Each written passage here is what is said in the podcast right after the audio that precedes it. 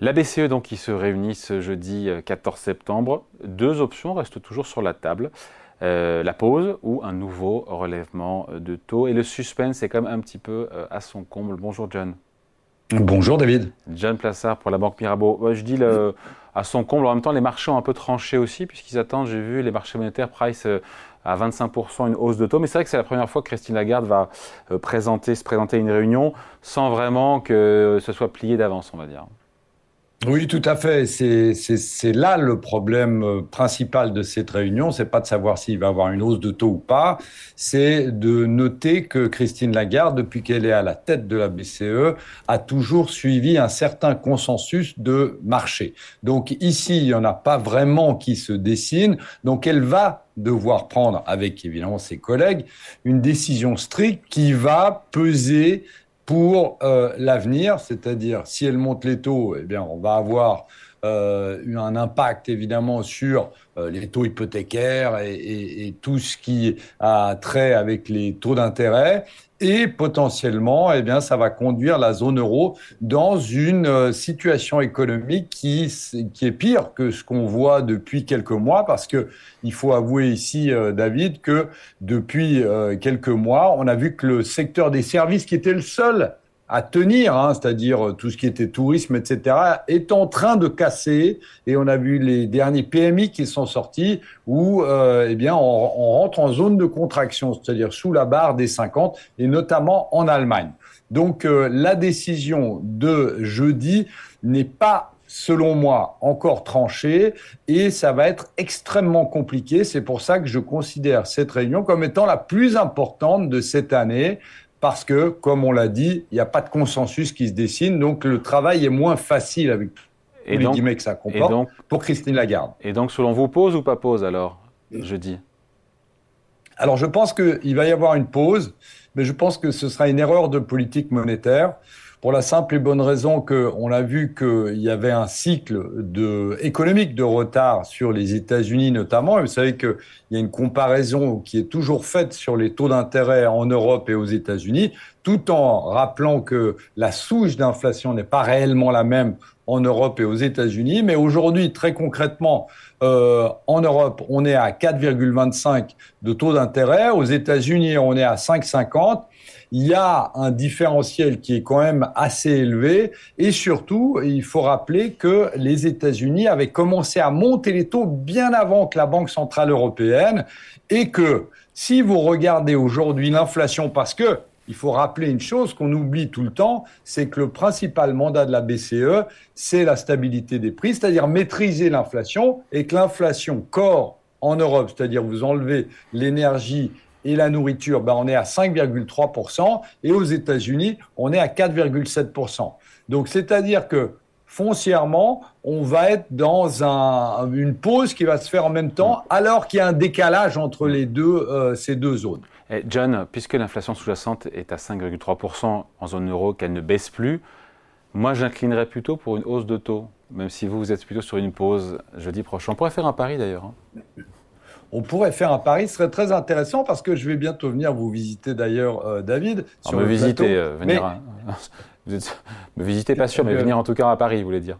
Oui, voilà, pardon. En fait, ce qu'il faut remarquer, c'est que selon moi, il va y avoir une pause, mais selon moi aussi, il aurait fallu continuer à monter les taux bien plus et être à un niveau qui avoisine les 5% et pas les 4,25%. Donc en gros, et juste John Jacquot, mais donc la maigre croissance qu'on a, vous la tuez complètement si vous montez les taux encore plus fort, là, non ? Tout à fait, mais c'est le but, David. Vous savez, le but de monter les taux, c'est de faire baisser la demande et baisser l'inflation. Alors, je ne dis pas que c'est une bonne chose pour la croissance économique, bien évidemment que non. Mais vous savez, la Banque centrale européenne et la Fed d'ailleurs, eh bien, ils ont ce qu'ils appellent la fameuse boîte à outils, où le seul outil qui fonctionne, c'est la hausse ou la baisse des taux. Soyons très clairs. Juste, John, je suis d'accord. La forward guidance, John, je suis d'accord, pardon, je vous coupe, mais juste, Si l'Arabie Saoudite et la Russie décident de couper dans leur production de pétrole, ça fait monter les cours du baril, et qu'on ait des taux d'intérêt à 4,25 ou à 4,75 de la BCE, ça ne change rien au fait que le cours du baril monte sur décision des pays de l'OPEP+. Vous avez tout à fait raison, mais j'ai parlé de l'inflation corps. C'est-à-dire, j'ai parlé de l'inflation où vous enlevez l'énergie et la nourriture. Donc, on est en train de parler vraiment du cœur de l'inflation, ouais. C'est-à-dire ce qui s'est transmis à tous les autres secteurs. C'est pour ça. Alors, évidemment, sur les chiffres qui sont non corps, c'est-à-dire les chiffres bruts, eh bien, évidemment, on va avoir une variation en fonction de ce qui se passe. Mais il faut aussi vous parler de l'immobilier. L'immobilier qui est en train de se retourner sérieusement partout en Europe aussi, en zone euro. Ça, c'est l'effet de la politique monétaire de la BCE. Tout à fait. Mais je rappelle encore une fois, le mandat de la Banque centrale européenne, c'est 2% d'inflation. On est à 5,3%. Donc, il faut continuer. Sinon, vous cassez pas l'inflation. Et on sait très bien que Christine Lagarde l'a dit à demi-mot, mais aux États-Unis, on l'a dit très clairement, qu'il fallait absolument que le taux de chômage monte pour que la demande baisse et l'inflation baisse. Alors moi, évidemment, je ne souhaite pas que le taux de chômage monte, bien évidemment. Mais si vous voulez respecter un mandat, eh bien, c'est malheureusement par là qu'il faut passer. Et surtout, vous savez très bien, David, que si on rentre dans une situation où l'inflation repart à la hausse, c'est pire qu'on ait une récession de quelques trimestres, ce soit 2 ou 3 trimestres.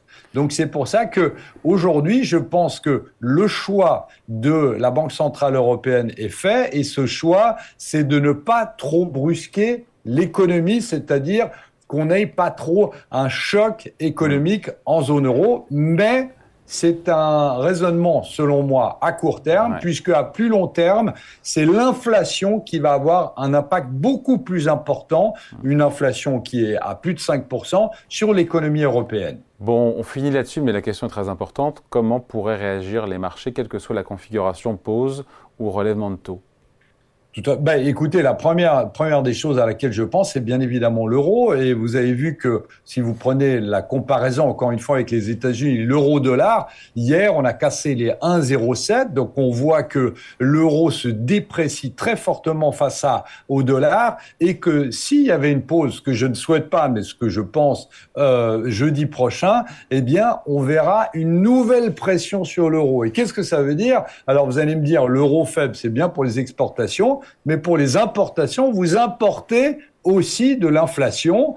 Et vous parliez avant du prix du baril. Il ne faut pas oublier une chose, c'est que le prix du baril est libellé en dollars. Donc, votre prix du baril foncièrement devient encore plus cher. Donc, si l'euro baisse encore, eh bien, c'est l'inflation qui va aussi progresser à ce niveau-là. Et c'est une très mauvaise nouvelle. Voilà, on aura la réponse de la BCE jeudi. Merci beaucoup. Explication signée John Plassard pour la Banque Mirabaud. Merci John, salut. Merci David.